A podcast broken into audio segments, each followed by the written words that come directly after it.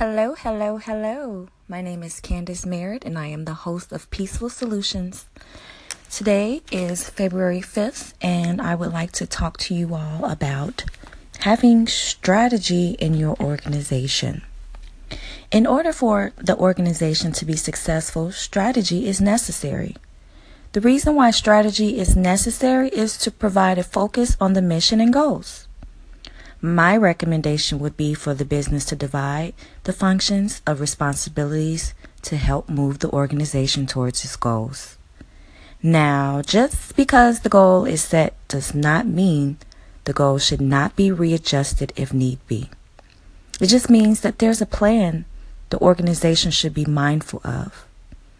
If there and if not, there's several things that could happen and I would like to go over a few of them to kind of give you an idea of what to look for or what to avoid.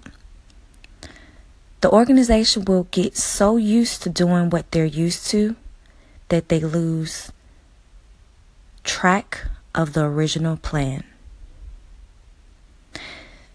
Number two, they may lose focus on the core competencies necessary for the entire organization. Meaning, you may be good at one function, but you can't rely on some because all must be fulfilled at the right time to avoid exploitation of your business.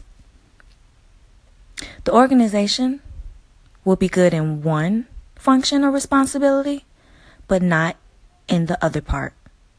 When reality is that we really need all of it to be aligned. That's number three.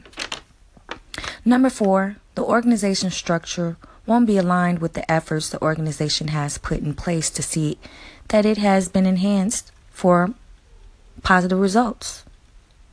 Number five, the culture and the strategy will not be aligned in order to ensure unconscious behaviors are matching the organization's strategy, wanted, to be implemented. All right, that is all that I have for you today, and I hope that that all had resonated with you.